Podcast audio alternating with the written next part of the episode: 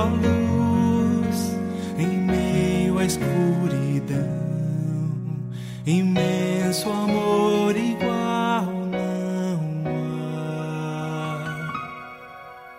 Prezados ouvintes, todos são bem-vindos a mais um devocional, o Evangelho que transforma. Que Deus em Cristo te abençoe, que Ele fale profundamente ao seu coração através da sua palavra aqui exposta.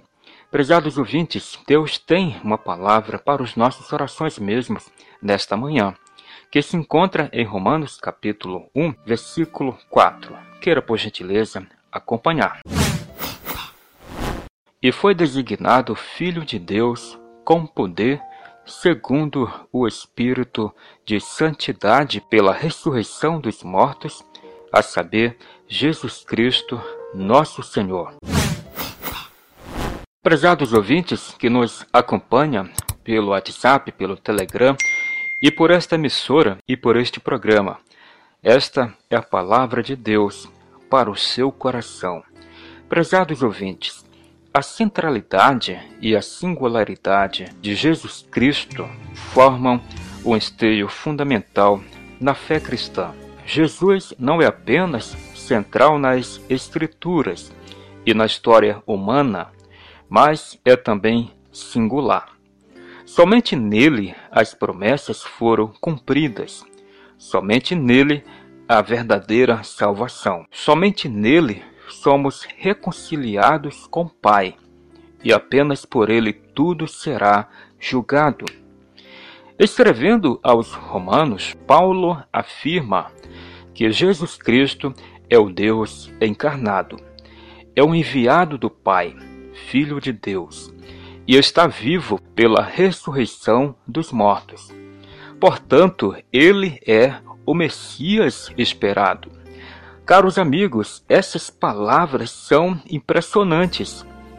A primeira mensagem que Paulo, inspirado por Deus, transmite à Igreja de Roma é que o Evangelho é Jesus. Portanto, conhecer o Evangelho é conhecer Jesus. Viver o Evangelho é viver Jesus. Proclamar o Evangelho é proclamar Jesus.